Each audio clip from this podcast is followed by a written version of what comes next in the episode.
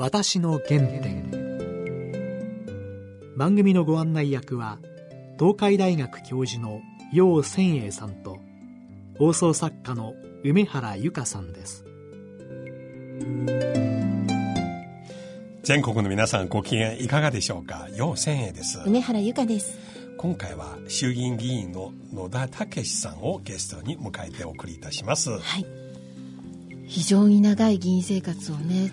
続けてらっしゃって。当選16回。はい、うん、建設大臣、はい、経済企画庁長官、うん、自治大臣。歴任ですね。私はね実は90年代1990年代の前半、はい、一度当時亜州週間の日本特派員として野田さん経済企画庁長官野田さんにインタビューしたことあります。何年前ですか？25年前でその後はまた別のテレビ番組で対談したことありますね。楽しみにしてます。はい。それでは私の原点進めてまいります。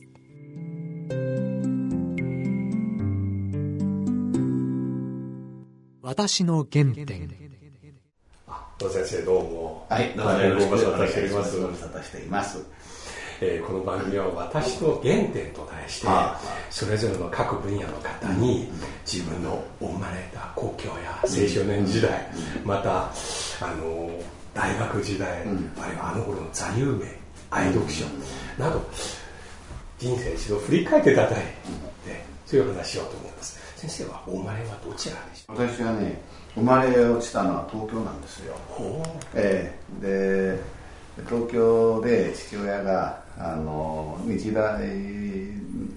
で教えてたということがあってそれで東京で生まれたんです。それでまあ東京の空襲だとかいろいろ、えー、緊迫してくるようなことがあったというだとは思うんですが、それで大阪に引っ越ししてで、うん、また大阪であの空襲に遭いましてね、うん、そこで親父が亡くなったんですよ。戦争終わる前、うん。えー、昭和20年1945年、うん。うん、4月に亡くなりましたんでね。まあそれからだから、まあ、子供3人ね僕は末っ子だったんですが、うん、母親がまあいろいろ苦労しながら戦後頑張って育ててもらったとお母様一人でことをするのは、大変でしたね、うん、ですから、まあ、母親の影響っていうのは大きいですね。それがまあ母親がね、えー、税務署に勤めてることになりまして、まあそれからですね税の仕事がいかに、うん、大事かっていう話ね。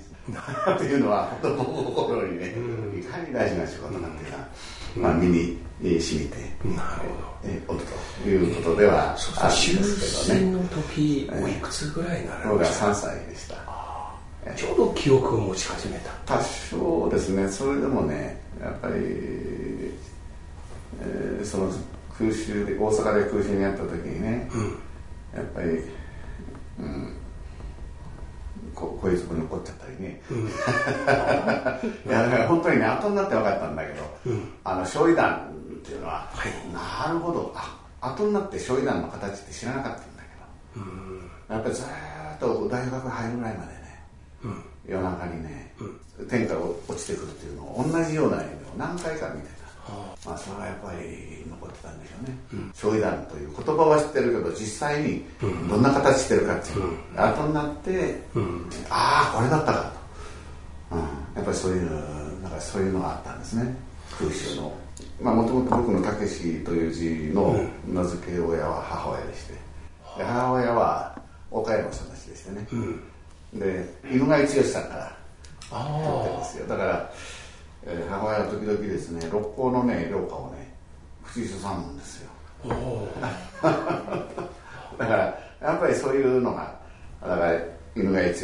みたいに、まあ、政治家を目指せみたいな話だと思うんですよ。あの弁護士になってそれからだからそういうような電気をですね、うん、まあ、子供の頃から。ですから僕があの疎開病院もみんな疎開してましたから、うん、それは病院があのちゃんとあれば入院して助かってたはずなんだけど、うんうん、それも医療体制できないから、だから最初子供の頃はうん、医者になろうと。いう思いが、うん、そうするとこんなに母親がね、うん、えー、苦労しなくて済むのにという思いがあって、まあそれで医者になろうと思ってたんですけど、まあ、しかし、えー、途中でね、うん、えー、僕が新聞配達して、それはやっぱり足りないですよ、うん。新聞配達は中学校の頃から。小学校。小学校の頃から。新聞配達はですね中学には大体あったかな。家庭教師してましたよ。家庭教師小学生のくせに頼まれて。家庭教師と新聞配達。小学生の頃から。あのまあまあそれでもね、うん、母親から言われたのは、うん、人生君で言うと「観南真空汝を玉にする」という言葉ですね、要するに、えー、苦労を乗り越えろとそこを見抜かれるという意味ですよね、あそれからまあ、あれは大きくの伸びるためには大きく縮むんだよとかね、まあ、そういう中でもあの、まあ、誇り高く、うんうん、ということをそれでそういう電気だとかね。そうするとやっぱりだんだんだんだんね、うん、医者から政治家になっていくんで。で確かにねあの先輩当時、うん、あの池田さんだとかあ佐藤栄作さんだとか、はい、みんな役所から、はい、こう政治家になっていく、うん、という流れが一つありましたですね。高校卒業されて。で、まあ、えまだ、うん、中学生大学生してましたからまあそういう、うん、だからまあ大体中学生ぐらいから政治家に。なると。なるという。かなり早い段階、うん、意識を持つようになったですね。でだから医者になろうと思ってたんだけど、まあ、僕の小学生時代の同級生でね、まあ、転換持ちの子供がいて、うん。うん、まあ、ある意味で僕はそれをかばう役目を担ってた だけどそれがあのなくなって残念ながらやっぱりもう長く持たなかったんでね、うん、だから、まあ、当時まだ医療保険なんかなかったからね、はあ、あの病気になったらね、はい、お金持ちしか日本でそういう医療保険が入ったのは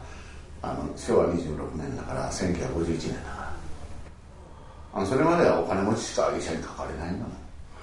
だからせめて死ぬ時には医者に脈を見てもらいたいっていうのはみんなの悲願でしたよ。今はみんな当たり前みたいに思ってますけど、そういう誰でも医者にかかれるような。だからそれが僕が政治家じゃあ政治家になろうと。でだってそんなことは気楽に言ったってね、うん。えー、政治家への道ってそんな簡単な話じゃないが、特にですね、うん、片親はですねやっぱり就職差別ありましたよ、うん、だって両親いてもね苦労した中ですよ戦後。それが差別のそれはそうですよ。やっぱり両親やる方が身元保証しっかりする。だからこれ日本の役所はそこは良かったんですね。両親関係なし。民間の方が差別がありました。当時まだ両親のことまで聞く家柄とかそれはもう当然ですだから政治家ならどうするんだと。じゃあ、うん、じゃあその前にはうん、えー、大蔵省入ると、うん、まあ、その頃決めたわけで、えー、外務省か大蔵省かなんて話、うん、でまあ大蔵省もともと身近だったから、うん、じゃあ大蔵省に入るにはどうするかじゃあ東大入らなきゃいかんぞと、うん、じゃあ東大行こうっつって。まあ単純な話。東大に入れたのは1900入ったのはですね、えー、安保の年1960年60年1960年です。いやキャンパスの中は大変でした。うん僕はデモしてました。野田さんもそのデモ参加された。はあ。じゃあ国会議事堂包囲そのような時、うん、それでね。あの、うん、だから僕はその時にはねそういう思想的なこともさることなのは、ね、やっぱり独立国としてねそうです。対等ではないんじゃないかというところもあったりもしたんですけど、うん、まああのまあ、学生はみんなエネルギーがいっぱい溜まってますからね、うん。うん、そういうムードだったでしょうね。なるほどね、その時代のね。私の原点。大蔵省に入られたのは1964年です年ですでちょうどその1964年っていうのはね、うん、東京オリンピック新幹線、はい、高速道路、はい、世銀総会 IMF 八条国移行する年です、いわゆる先進国の仲間入りをした年なんですね、うん。えー、安保騒動の後、うん、平内閣で、うん、成功して、うん、えー、というのが、まあ、その年その池田さんがそれのホストをおやりになって、うん、そのオリンピックをやって、うん、あその世銀総会をやってそしてあと倒れると、うん、いうことになるわけです。あの大蔵省に入られた時にその大平さんあるいは宮沢さんまだ当時省内でえー、もう大平さん宮沢さんもちろん政治家ですから、えー、あの池田内閣でも、あの非常に大事な役目をしておられた方が、その所得倍増のムードには十分うん、ただもう僕らはその頃ですね あの下村理論っていうのがね下村治さんの、えー、この人が国際収支の天井をぶち破った人ですね、うん、えー、その後この下村さんが、えー、韓国のあのパク政権に、うん、やはりその下村理論を応用して、うん、えー、韓国の高度成長の理論的支柱になった人、ですよ、この下村治さんは、えーまあ、この人が池田さんの,、あの経済政策の大事なブレンで、えーまあ、それが国際収支の天井をぶち破った、はい。えー、人なんですけど、まあ、そんな勉強もさせてもらいました。話がちょっと横行ったんですが私の原点大蔵省に入って政治家への選挙への出馬はいつ頃でしたそれでね、まあ、まずはその前に結婚があるわけ。まずね、えー、まあ、たまたまですね野田武雄という代議士がいると、まあ、まずは議員会館に顔だけでも見せに行きなさいと。いう話でね。議員会館のですねどんな先生なのかとかみんなあるじゃないですか。うん、言ったらね、まあ、実に気さくでね、まあ気に入られたかどうか知らんけど早速ですね自分で下手な地図書いてね鎌倉の家の地図を、うん、次もう来いとおっしゃるんですよ、うん、それでお伺いするようになったんですで,、えー、でその時に、えー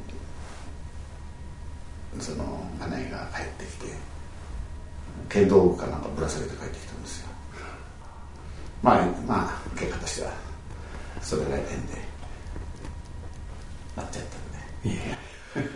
まあそういうまあそんなことなんです。それで、まあ、いずれにしても、うん、うん、まあ結果的にね、はい、まあまあギリギリになってからね親父がお前は政治家になってね、えー、志してるのは嬉しいと、うん、それがね1968年ですよ1968年ね、ですから4年後に亡くなってるんですよね。だそんな早く亡くなると思ってなかったんで。だから、ね、別に今ならね親父のところで秘書になってね、うん、やるのは多いんだけど、うん、全く僕は役所にずっとおったんですから、うん、だから、まあ、特に、まあ、熊本のことはね、まあ、本当にね友達を作ることから始めなきゃいけないそれはちょっとでも土葬性が俺はね。全然違うけど。逆にない中でどうやって友達作っていくか、うん、まあ、当時抽選局でしたからね、うん、あ本当に酒も飲みましたよ。わあわあわあわあ、うん、まあ当時若かったしね、うん、まあそうやって抽選局時代やってました。で僕は選挙に出るその1972年親父が死んだ年が日中国交正常化の年なんですでこのね1972年っていうのはね、うん、すごく大事な年で、うん、一方では沖縄返還の年なんです、うん、はい。だから僕にとってはもう身の上でも大事だし日本の歴史でも大事なんですね。6月戦総選挙。そうですね。三角大福中の選挙だ、だからまあ親父が生きてればまた違ったということともよく言われます、まあ、それで結果としてですね、うん、田中内閣が誕生して、うん、えー、日中国交正常化がなり、うん、ということなんです、うん、ですから、まあ、我々が亡くなる時にですね、うん、まあ、僕は大蔵省でしたから、はい、あの病院が近くで、毎日のようにこう、ちょうど我々が入院したのはですね沖縄返還の日なんですよ現役時代に沖縄担当のね総理府総務長官やってた、うん、だから沖縄にはことのほか、うん、あの、うん、愛着があって。なるほど。だからアメリカの高等弁務官を鎌倉の自宅にも呼んだりしながらですね、うん、そうやって沖縄のことは、うん、一言でない思いを込めてた、うん、でその日を楽しみにして、帰ってきて。だけどその日やってられなかった入院したんですよ、うん、それから入院しっぱなしで6月7日に亡くなってですね。で亡くなる時にやっぱりね日中国交回復ができるまでは俺は死ねないしってね、うん、日中問題に関してはね。本当にあの命がけでした、まあ、その思いを受け継いでるまあ、もう一つはね あの地元のことで言うとですねあの熊本新港という新しい港、うん、何にもないガタ海なんですよ、うん、だけどね熊本の発展のために熊本新港をね、うん、作るまでは俺は死ねないなんて言いながら、まあ、この二つが親父にとってはね、えー、まあ言うならあの遺言というか意思まあそれを僕は肝に銘じて選挙に親父の後出たんですが、まあ、おかげで当選させてもらって。暁の逆転、うん、もうだからね親父の後、まあ、もう一人いてですね、うん、後目争いがあって。僕の当選確率3%だったんで。当時。だからまずね間,、まあ、間違いなく落選。確実それはまあおかげでひっくり返って。明け方いっぺん落選挨拶したんですが明け方当選してだから暁の逆転って言ってですね、うん、一時有名になりました。麻雀屋でね。最後に100万上がって選ぶんですから。この日中国交正常化はお父様の、はい、えー、長いまあ井戸を掘掘掘ったうちの一人ともよく言われるんですが、まあ、言うなら井戸を掘る前の測量したような一人かもしれない。当時まだ冷戦時代で自民党内も反対する声かなり多くて、えー、会をはじめとしていろいろある中、まあ、そうですまだその前ですね。あの高崎達成さんだとかとあ日中貿易促進だから LT 貿易がなんか、はい、あの多少ですね。ですからちょうど池田総理が、うん、あのイギリスに行かれる時に、うんえー、中印紛争が戦争になるかどうかというのがあって、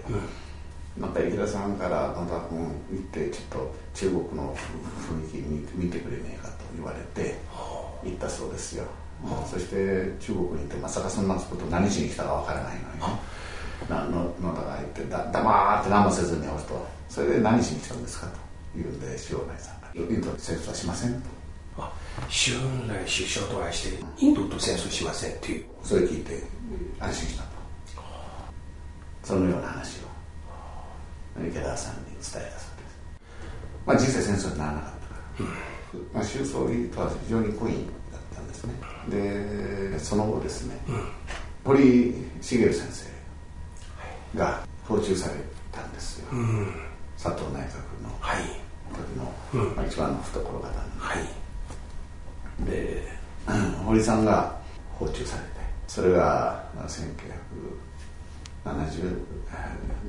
年かな。国交樹立された後後その時に堀先あの周総理から、うん、あ野田さんのね、うん、息子さんが当選されたようですねって、えー、周総理から言われて。それで堀さんが帰ってから「しまった」と「で僕にちょっと来い」と。うん周総理からそういう話になったと。それでこれから日中協会作ると。で今までは日中関係は政党でいうと合流でやると、うん、だからや、まあ、言うなら野党系です、うんうん。ね、いわゆる自民党の、うん、あれからではないと。自民党の中でも保守本流ではない、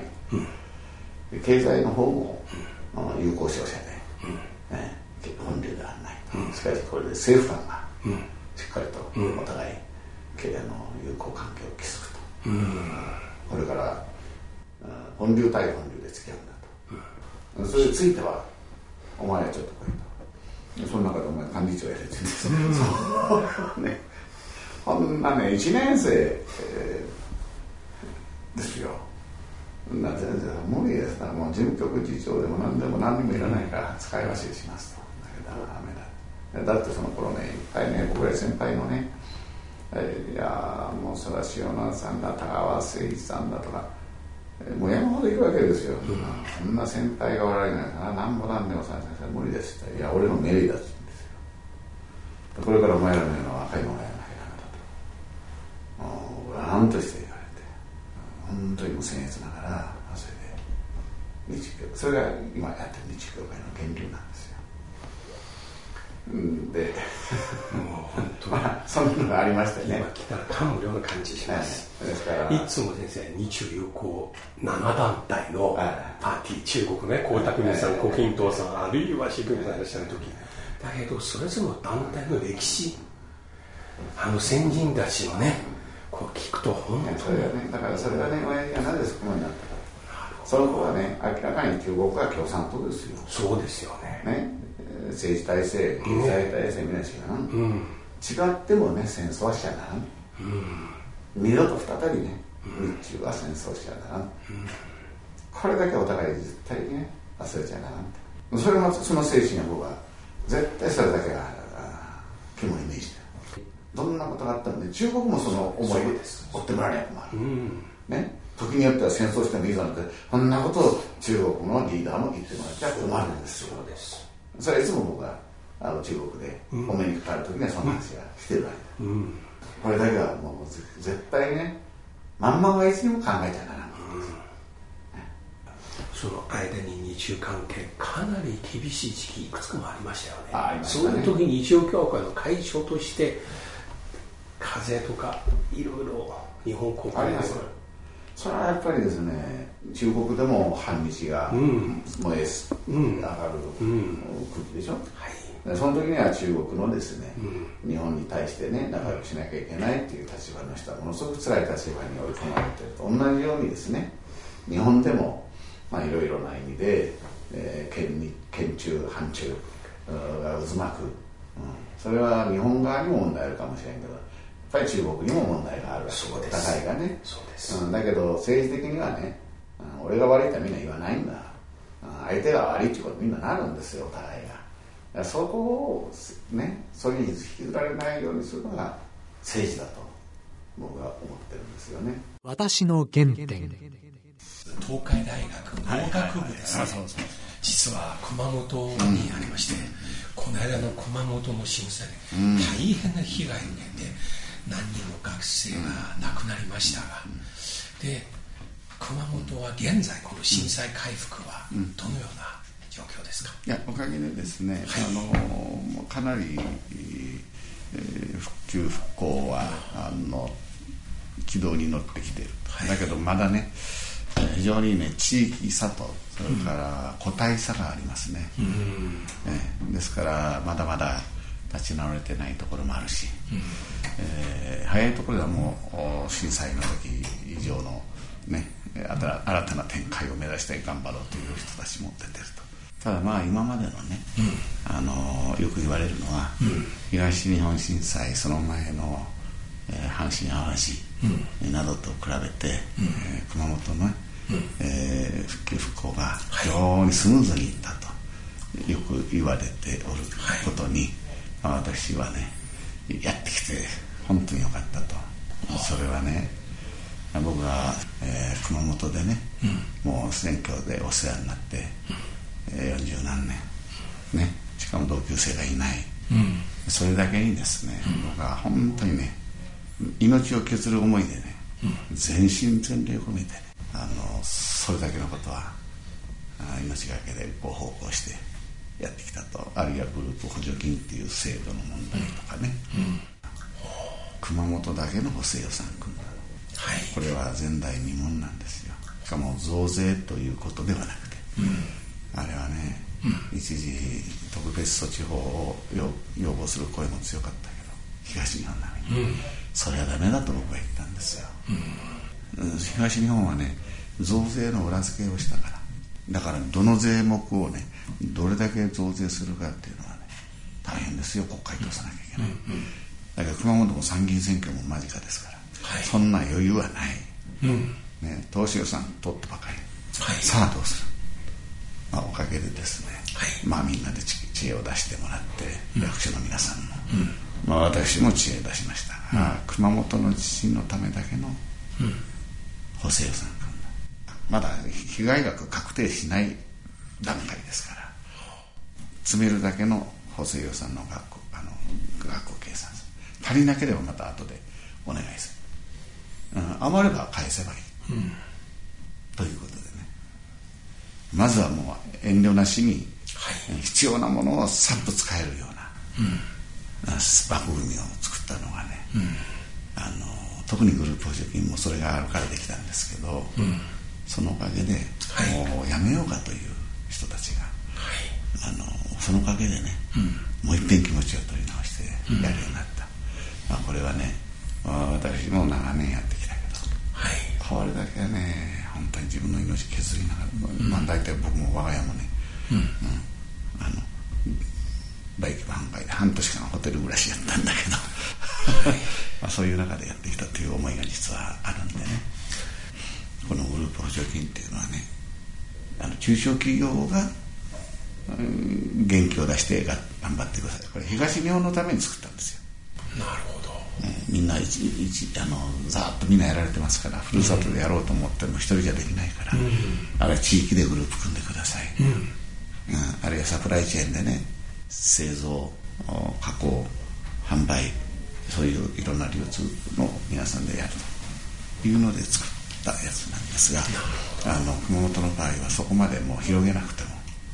もう2社でもいいと、うん、だから中小企業だけに限らないで。実は医療機関も、はい、福祉も、はい、みんな対象にするように広げちゃった、うん、これは良かった。中小企業はもちろんですけど。なるほど。それが実は熊本がおかげで、うん、あの災害からあとね、中小企業の倒産はねほとんどなかった。あそうですか、うん、でそれはそれやらないと今度雇用がなくなっちゃう。はい、うん、それをみんなできてでつい先日の、発表によると、うん、合計特殊出生率ね、はい、熊本はね、うん、地震の後ね増えてる。あそうですか、東日本は下がってるそうですよ。いやだからそれだけね、うん、若者もですね働く場がねあるということじゃないかななんて。それ意外ですね。まあ多少、はい、そんなことも若干自己宣伝になるかもしれないけどねもうそれだけはね。これこそ政治が動くべき時ですね、うん、はい、これはね一言あのぜひお伝えをしておきたいと私も東海大学、うん、熊本農学部の先生や学生たちにも今日聞いた話を伝えたいと思います、どうもありがとうございました。私の原点いやもう本当にこの熊本の震災不幸の話ですが、一つは倒産件数少ない、もう一つは出生率が全国の他のところより上がりましたと。ね。地震の後に出生率が上がったという。うん、ええ。あと日中交流のお話の中で本当に歴史に残るもう名エピソードですね。こういうのは。たくさん伺いましたね。うん。中国の皆さんに伝えたいと思います。はい、はい、番組では皆様からのご意見ご感想をお待ちしています。